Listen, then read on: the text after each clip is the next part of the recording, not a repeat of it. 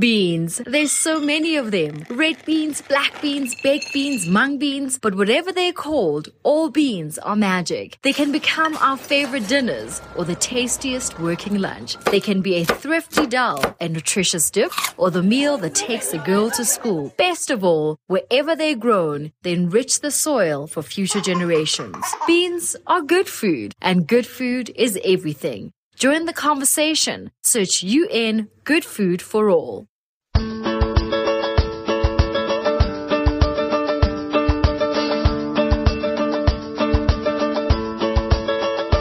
It's time for conversations about our food and how it's grown on Farm to Table Talk with your host, Rodger Wasson.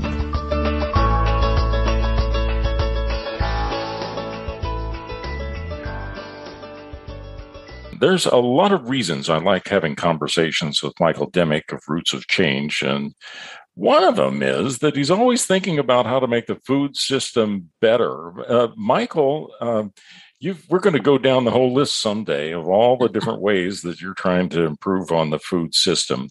But one in particular got my attention that you and Patrick Mulvaney did an article that was in the uh, in the Sacramento Bee, and you were talking about the need to be able to get um, small meat processors going. And um, when you get so many things you can work on, Michael, why is this one making your hit list? well, thank you, Rodger. It's really great to be back with you. We've done many podcasts together through the years for for uh, your podcast, mine, and and others, and it's always a joy to speak with you because uh, you have an inquiring mind and uh, an open heart. So I appreciate it. Um, so why meat? I'll tell you. Um, first of all, when I was uh, growing up, uh, my cousins, my uncle um, and cousins had a cattle ranch. So I spent a lot of time on that ranch as a child um, going to the roundups and being around the cattle and the cowboys, hunting, and uh, fell in love with the whole um, that world. And um, so I've always been interested in it. I'm a, I'm actually a carnivore. I love meat. Uh, I'm really dedicated to grass-fed meat and and uh, lamb and, and pork and, and heritage breeds, things like that. Uh, and because I work in the sustainable ag world, and um, so it's always been on my mind. We've done uh, Roots of Change has actually tried to change the laws around poultry processing in the California to really help small producers who um, are challenged in that system. Um, and when the pandemic hit, we all saw what happened uh, with meat processing. And prior to that, I had gone to the uh, Food Systems Lab, UC Davis, and said, uh, which I have been working on for some time around climate smart agriculture projects. And I said, let's do a study, what we call a, a meat use case around the, the challenges in the meat industry. Then COVID hit, and we saw all the outflow and all the problems with supply chain there. And um, we began this process uh, of, of, studying that. And at exactly the same time, CCOF approached me, the California Certified Organic Farmers, and said they were really concerned about meat processing for organic farmers. And would we could we work together? I said, absolutely. I told them about the study we were doing. So we joined forces and then we invited a coalition. That coalition became kind of an informant, a base of informers to work with us on the study. Um, and then in the middle of finishing the study, all these things happened. JBS got hacked. They're the largest meat processor, industrial meat processor in the world. They were completely shut down all their plants. Um, we saw the USDA talking about the fact that we had to change the meat system. The Secretary of Agriculture said we've thought of efficiency in a certain way around these big plants that did it all, but we have to think differently now because we have seen the brittleness. He didn't say those words, but we've seen the challenges when you concentrate everything. We need to think about efficiency in a different way. So all of that armed us and and and made it clear that we were on the right path. When you say you're on the right path, uh, I'm going to skip away to the end of the path here and, and what it might look like. That there would, in fact, be um, what I don't know, every several hundred miles or something, uh, new meat processing plant that's able to be inspected, and somebody could be able to take their their hogs or their cattle or their lambs, or you know, and, and maybe even their chickens, and have them processed to be able to to be sold uh, locally um, help me fill in the gaps. I'm just trying yeah, trying to get a broad complex. picture. Yeah, it's a very com- this is part of the problem and why it's been so hard to change because it's a very complex system. So let me just say that when I'll go back to the beginning a little bit. When COVID hit, what happened is, well, most probably 90%, 95% of the meat that we eat in California um, comes from the Midwest. Now, the cattle may have been raised here, the hogs may have been raised here, but they're shipped to the Midwest or the South to be processed and sent back in boxes that go to retailers mostly. So, what happened was when COVID hit, all the processing plants in the Midwest shut down for a while. And when that happened, or went to very part time, when that happened, um, all the meat pro- all the meat producers, that is the cattlemen, started taking up all the small plants. So all the mid-sized scale guys and the little guys got pushed out because the plants wanted to be more efficient locally and have a larger supply. Right. So that's was the problem. We realized we needed a larger number of plants all around the country in order to deal with disruptions that are going to be coming more often in the future due to climate change and all the storms and all that fires and then also ability to hack because that's going to be a consistent problem so um, the thought became we need to create more um, duplication throughout mm-hmm. the system of different scales of plants and it's not only about plants, it's also about on farm processing. A lot of the very small producers are processing or want to process on their farms, that is, slaughter on the farms and then have them shipped, taken to the other piece of the meat processing system. You have the plants where they actually slaughter animals, and then you have the plants where they cut and wrap it for distribution. Mm-hmm. So those are two different kinds of, of, of, of processing facilities. So, what we were looking for is the ability to process more animals on farm legally um, so that small farms could do it. And there are, there are licensed companies in California called mobile slaughter operations that go around, they're licensed, and they do work on the ranches and the farms. That's very important to really release that field because there's a lot of people.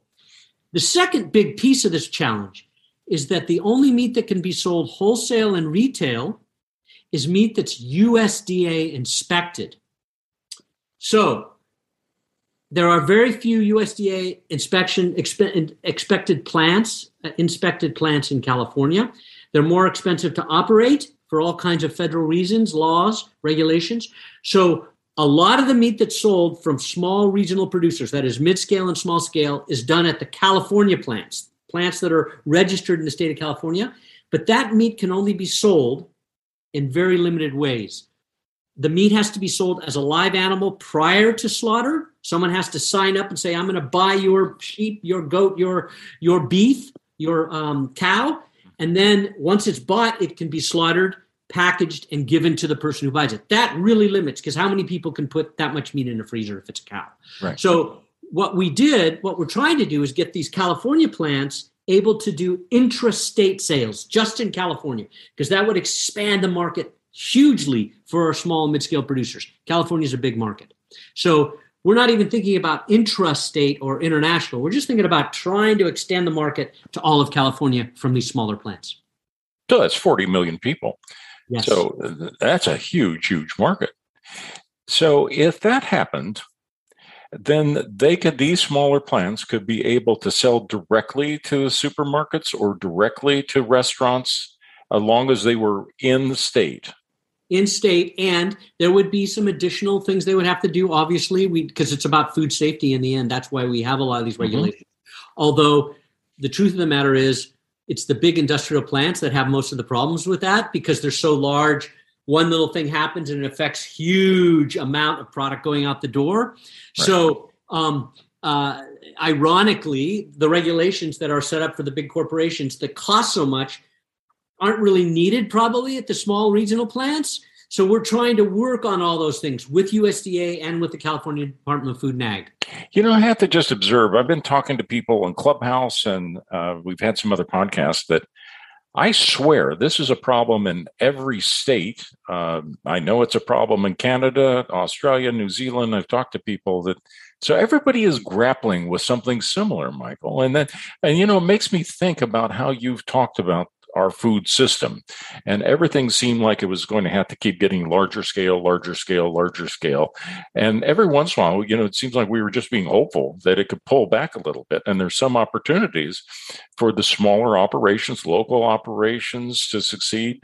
But there's been these huge obstacles. So maybe this is one of those silver linings to COVID, which I, I want to take that back immediately, having said that. But it, it, has forced us to be able to be pretty creative and it's uh, and figure out how you accomplish this resilience. It seems like that's what you're doing. Uh, thank you. I, I agree. It is um, COVID, as tragic and difficult as it's been for families, for states, you know, cities, our public health system, and then for our economy and all the businesses that have been harmed, particularly restaurants, um, really harmed. And and you and I love restaurants and are connected to restaurants through mm-hmm. our work and our families and all that. And it's been a tragedy to see. But mm-hmm. there are some things that are emerging as possibilities because of the lessons learned. And I am so happy that um, USDA and Secretary Vilsack and um, our undersecretary of uh, ag marketing service a californian person that we uh, really have uh, you know hold in high esteem uh, jenny lester moffitt is now head of ams um, a lot of people within the government are seeing there has to be change.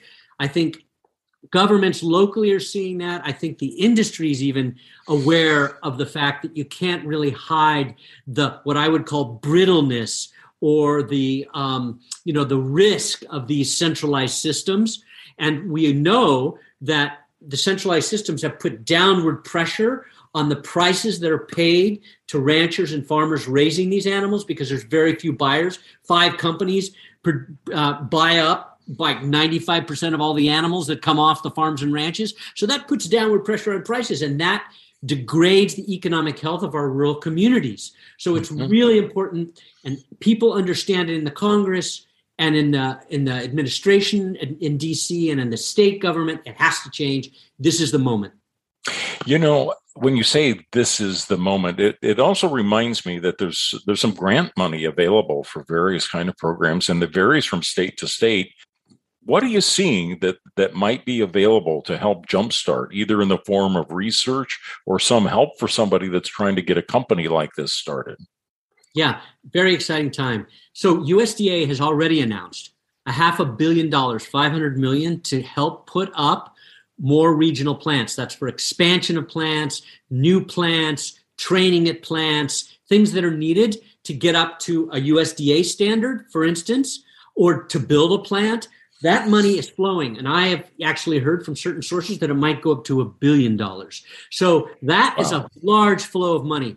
At the same time, there are grant programs um, for education, for planning, for um, regional food system infrastructure as well. Um, other, uh, uh, we've actually put in a grant with the Food Systems Lab and, and many partners. Actually, um, uh, uh, uh, Chef Patrick Mulvaney and also um, uh, the UC Med Center. We put up uh, UC Davis Med Center put up a proposal to work in the central Sacramento Valley, so that's Sacramento Valley north of Sacramento and the coast in the north, to build some value chains up there that would supply into um, both the Sacramento metropolitan region and the Bay Area to actually create supply chains of this mid-scale and small-scale meat. So uh, we've applied. We're waiting to hear. We're very hopeful. There are a lot of people doing creative things right now, and the money is flowing. And the state of California has, and one of the big things that we learned in our study is that there aren't enough people with the skills on how to slaughter, process, add value to meat. So there's a lot of money flowing for job training. And so part of the thing we're trying to do with CDFA and our allies in this coalition with CCOF and others, um, UC uh, UC Co-op Extension was part of it, Food Systems Lab, a bunch of producers. We're all working together with uh, the the community college system and the um, United Food and Commercial Workers Union to get up some training programs so we can get more workers into the workplace in these plants. Wow, I, it's so exciting. You know some of my checkered past, but there was a time where I actually had meat merchandisers working for me that were going around the country and demonstrating how you could break a carcass. They would take a, a, a whole lamb and and show people what to do with it, how you turn it into the the leg and the chops and all the different things, and and um, kind of gets me excited just to envision that again because there's such value. There were people that wanted to learn how to do that, and I've recently heard from people that were looking at different career opportunities and saying, "I wish I could be a butcher. I wish I could learn how to do something like like this." So yes. I, I, think there's going to be a people that are going to want to say, "Let me in, let me participate in in in a program like that." I think you're uh, absolutely right, and you know, actually, there are. I, am thinking of the niche meat um, processing uh, promotion association um, that's based in Oregon, but but really serves the entire nation. Really great. Uh, a, a, really great program. They do a lot of these trainings. I actually did one years ago where a mm. chef who had worked at Chez Panisse was now teaching people how to break animals. And we broke a lamb, and it was really fascinating. And I loved it. And so many young people want to do it yourself now. There yeah. are so many young people learning skills that have been lost. And this will be very exciting for them, I think. You know, I think everybody assumes that this is just going to be for some small, maybe organic, maybe, you know, very local. But one thing I've heard, Michael, is that some of these pretty good size uh, meat producers are wanting to peel off some of their production and go this way. Even if they were able to go to the large scale plants, they've they've learned their lesson, and they would like to get into this other area a little bit. So you may have somebody that's raising thousands of cattle in a feedlot or something, start peeling off 15, 20, 30, 40, and they're getting interest too and saying, I want to have some go direct. And there's actually more dollars come to them from the direct sale because you you've really cut out all a lot of the steps and the middleman. Uh, that's some of the costs too. So even though on the one hand you say, gee, the volume must mean that it's going to be a lot more expensive. Well, not necessarily. I mean, you you haven't you haven't trucked this product uh, three or four states away to have it slaughtered and processed and broke and sent to a distribution center and then trucked another 2,000 miles to be able to, you know, wait in a cooler till it's distributed to somewhere else. So there's some efficiencies in this that don't occur to people when they first start talking about it. You're absolutely right. And and one of the huge things there is that when you're shipping your cattle somewhere else and they're being bought by a big operation, big processing operation, you're getting cents on the dollar um, for that meat per pound. And and when you sell direct, you're getting a lot more of that money. And um, and uh, I mean, I, I was buying. Uh, I was buying whole cows a few years ago out of Mendocino County from a rancher. I was paying four fifty a pound for the actual animal. This is after it's been slaughtered and broken down into uh, basically meat and bone. I was paying four fifty a pound, which is, and that was steaks and burger. It was all the same price but they were getting all 450 a pound for that animal instead of cents on the dollar. So it made sense for that ranch to do that. And i think you're absolutely right. In fact molly watkins um, from the Central Valley has been on our committee. Um, she's not organics; that's not her thing. They sell through the the um, auctions primarily, but this might be just. And the reason she's participating in this is because she wants options, and she doesn't feel like it's a fair system right now. And I think that's right. And so um, we think ranchers of every scale um, uh, will be able to take advantage of this, but it'll be particularly good for those small producers who have been trapped by the regulations that have kept them in these California plants, outside the USDA plants, and limited on where they can sell. You know, another area you've got experience in, have you seen this done with produce? It's mm-hmm. a, a, lot different. We don't have to have the meat inspection and so forth, but still, you've seen success of really creating some small farms of people that have been able to make a living now and farming five acres or a couple acres and urban farms and so forth. And you've connected with people doing that not only in California, but all over. And and in a way, I think that maybe is something we can look to. I mean, it's uh, because the produce area to be able to sell to the local farmers markets and the other things they've done, it's been able to evolve quicker because it doesn't have quite as many obstacles. But um, but do you think there'll be lessons in what what we've learned with those direct markets? Yes, in fact, in our report that CDFA has and has agreed to start a new committee with us to study the innovations needed in this area over the next year or so. Um, one of the recommendations in there is that we do what we've done with the produce industry in California. California um, puts money aside through the farm to school program to purchase po- uh, uh, California pro- produce for our students. We also have the uh, California Nutrition Incentive Program and the federal program, which gives families on food stamps or, or uh, WIC, uh, women and infant children, and other um, nutrition benefit programs the ability to double their purchasing power for California produce and and even beyond California produce now. So that's really important lesson. And one of the things we've recommended is that California should set aside funding to buy local meats, regional meats, California meats for our systems in a very similar way because what that does is it primes the pump for the marketplace and it becomes really important especially important for our rural communities because our rural communities for the last 60 years you and i have talked a lot about this because of the concentration of the way the industry works, um, uh, devastating impacts uh, on, on, creating um, really poverty in our rural communities. Or the poorest communities in the United States are rural communities, and that's because of the way our system works now. By creating these economic engines, we revitalize those communities, and that is important. It's one of the one of the things that would rebuild trust in democracy. I think. Oh, absolutely. You know, that reminds me of another thing. We had a Proposition 12 that's going into effect now. And, and you recall Proposition 12 was really identifying how much space and the production practices, especially is going to affect um, laying hens and, and, and pigs and, and veal. And the restrictions are going to apply now that because of that, that passed, and it's going to go into effect in this coming year. Uh, if you are sourcing meat from out of state into California, they also are supposed to have followed those production practices. So the same size of pins and so forth that, that we've dictated from this action here in California are going to have to apply. Now, now, Michael, this is causing a lot of consternation uh, outside of here. Is that because how are they going to do that? How are they going to comply with whether what California is saying the production practices have to be. It would seem to me that that this is another opportunity then for maybe the farmers in the state that it's easier for them to comply with California regulations.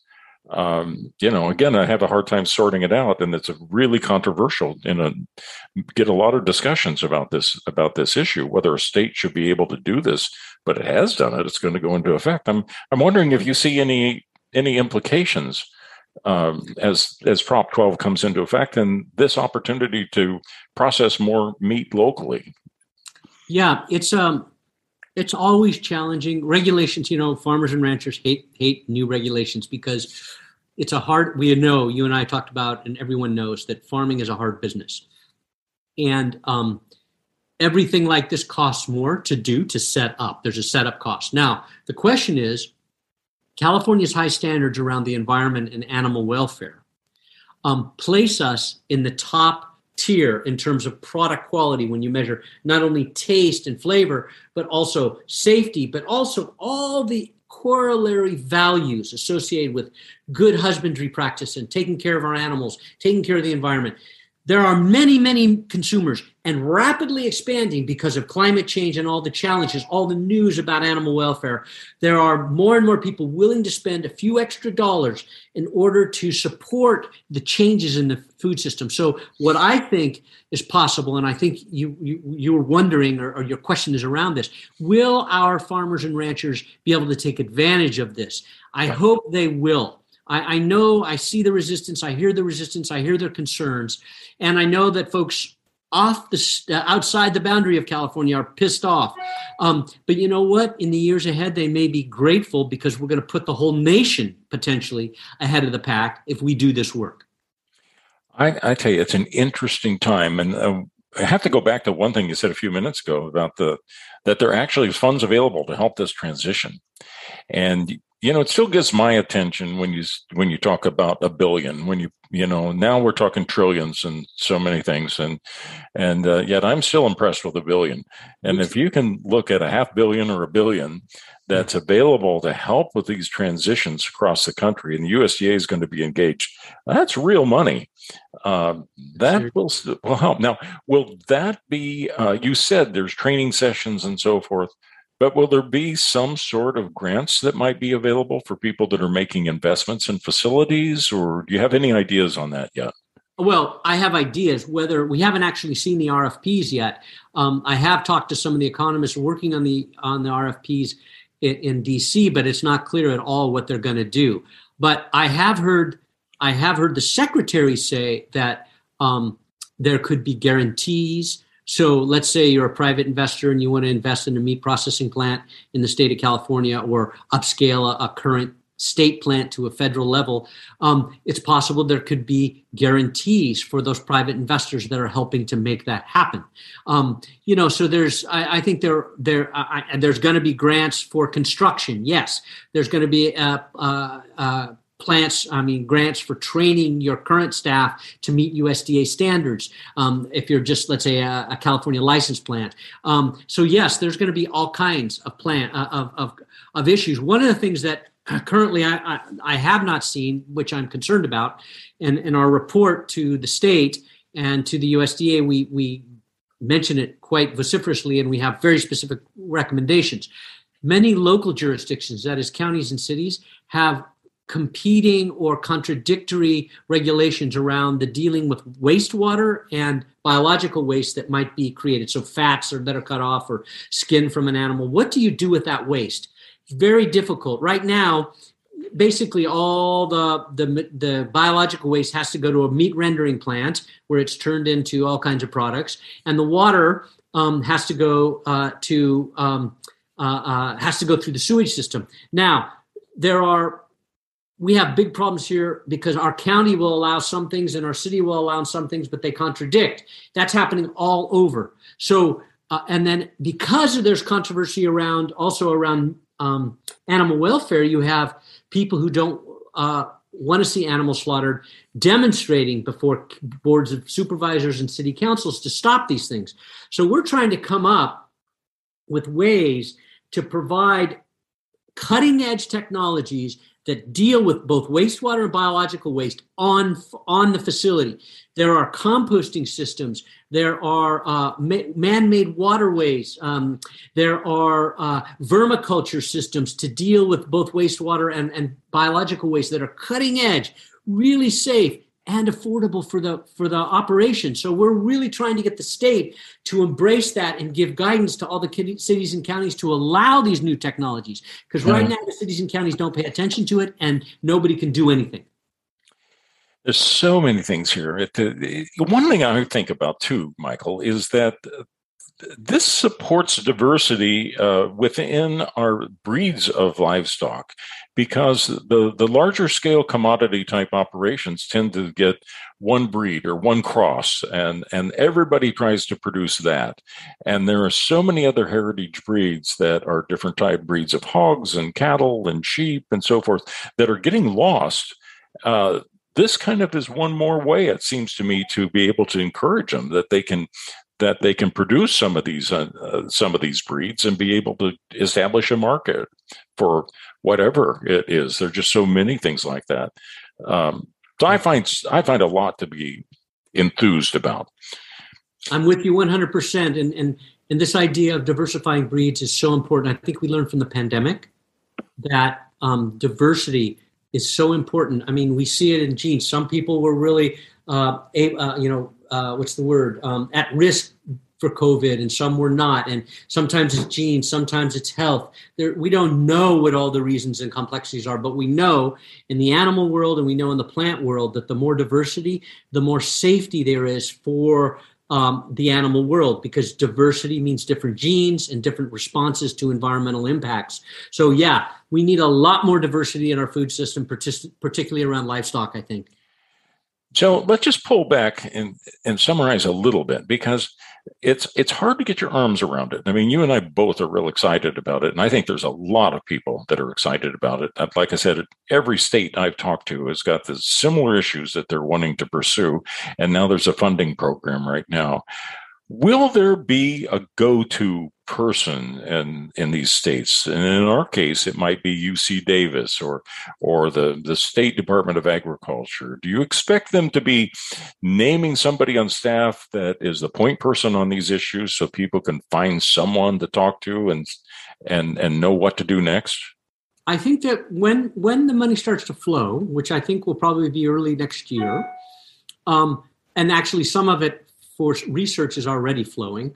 But um, I think that either uh, probably the Rural Development Agency at USDA in combination with CDFA um, and which is the California Department of Food and Agriculture, right? Mm-hmm. Or maybe the Foods uh, uh, Farm Services Agency, which is FSA, um, which is another entity of the USDA, which is in every state that that lends money and provides uh, insurance, all kinds of things. I think any any of those three agencies will be probably active in this space, um, uh, or maybe the Ag Marketing Service will be putting out RFPs um, that will uh, requests for proposal that will flow through all the networks um, that that support farmers and ranchers, like um, CCOF or or uh, Farm Bureau or or California um, uh, Community Alliance with Family Farmers. All those agencies will probably be seeing these these requests for proposals, so it will get out. So, Michael, it seems to me that uh, an ending message might be to all those people that wanted to see this happen is keep the faith. It's uh, um, you can see that there's a likelihood something's coming down the pike, and that if they're um, a restaurant that would like to source more locally and use meats like like you were mentioning some of the restaurants that we know so well that are really open to this consumers that ultimately want to take advantage of filling their freezers again and being able to use it with local meat or producers for all the different reasons we've talked about right now you should keep the faith because it looks like it's finally getting to move yeah, I was just thinking of Santana Diaz at, at UCD uh, Med Center and, and, Patrick Mulvaney, their enthusiasm about helping the restaurants and the food service organizations get access to these things. They're very excited. I think that the message is correct.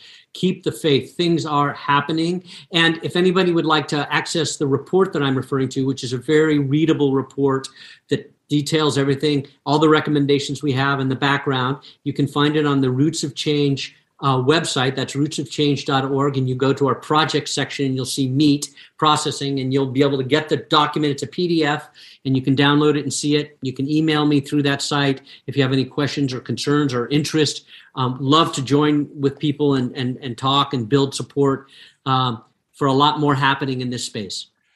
Michael, I tell you what, I hope you keep the faith because you're doing a lot of good and you're making things happen and you're in the middle of something that's exciting right now. And I, I want to thank you for taking the time out to share with us on Farm to Table Talk. Always a pleasure to speak with you, Rodger, anytime, any place. Good to see you.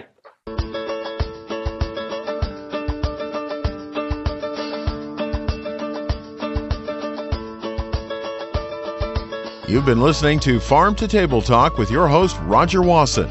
If you like what you hear, go to farmtotabletalk.com and follow us.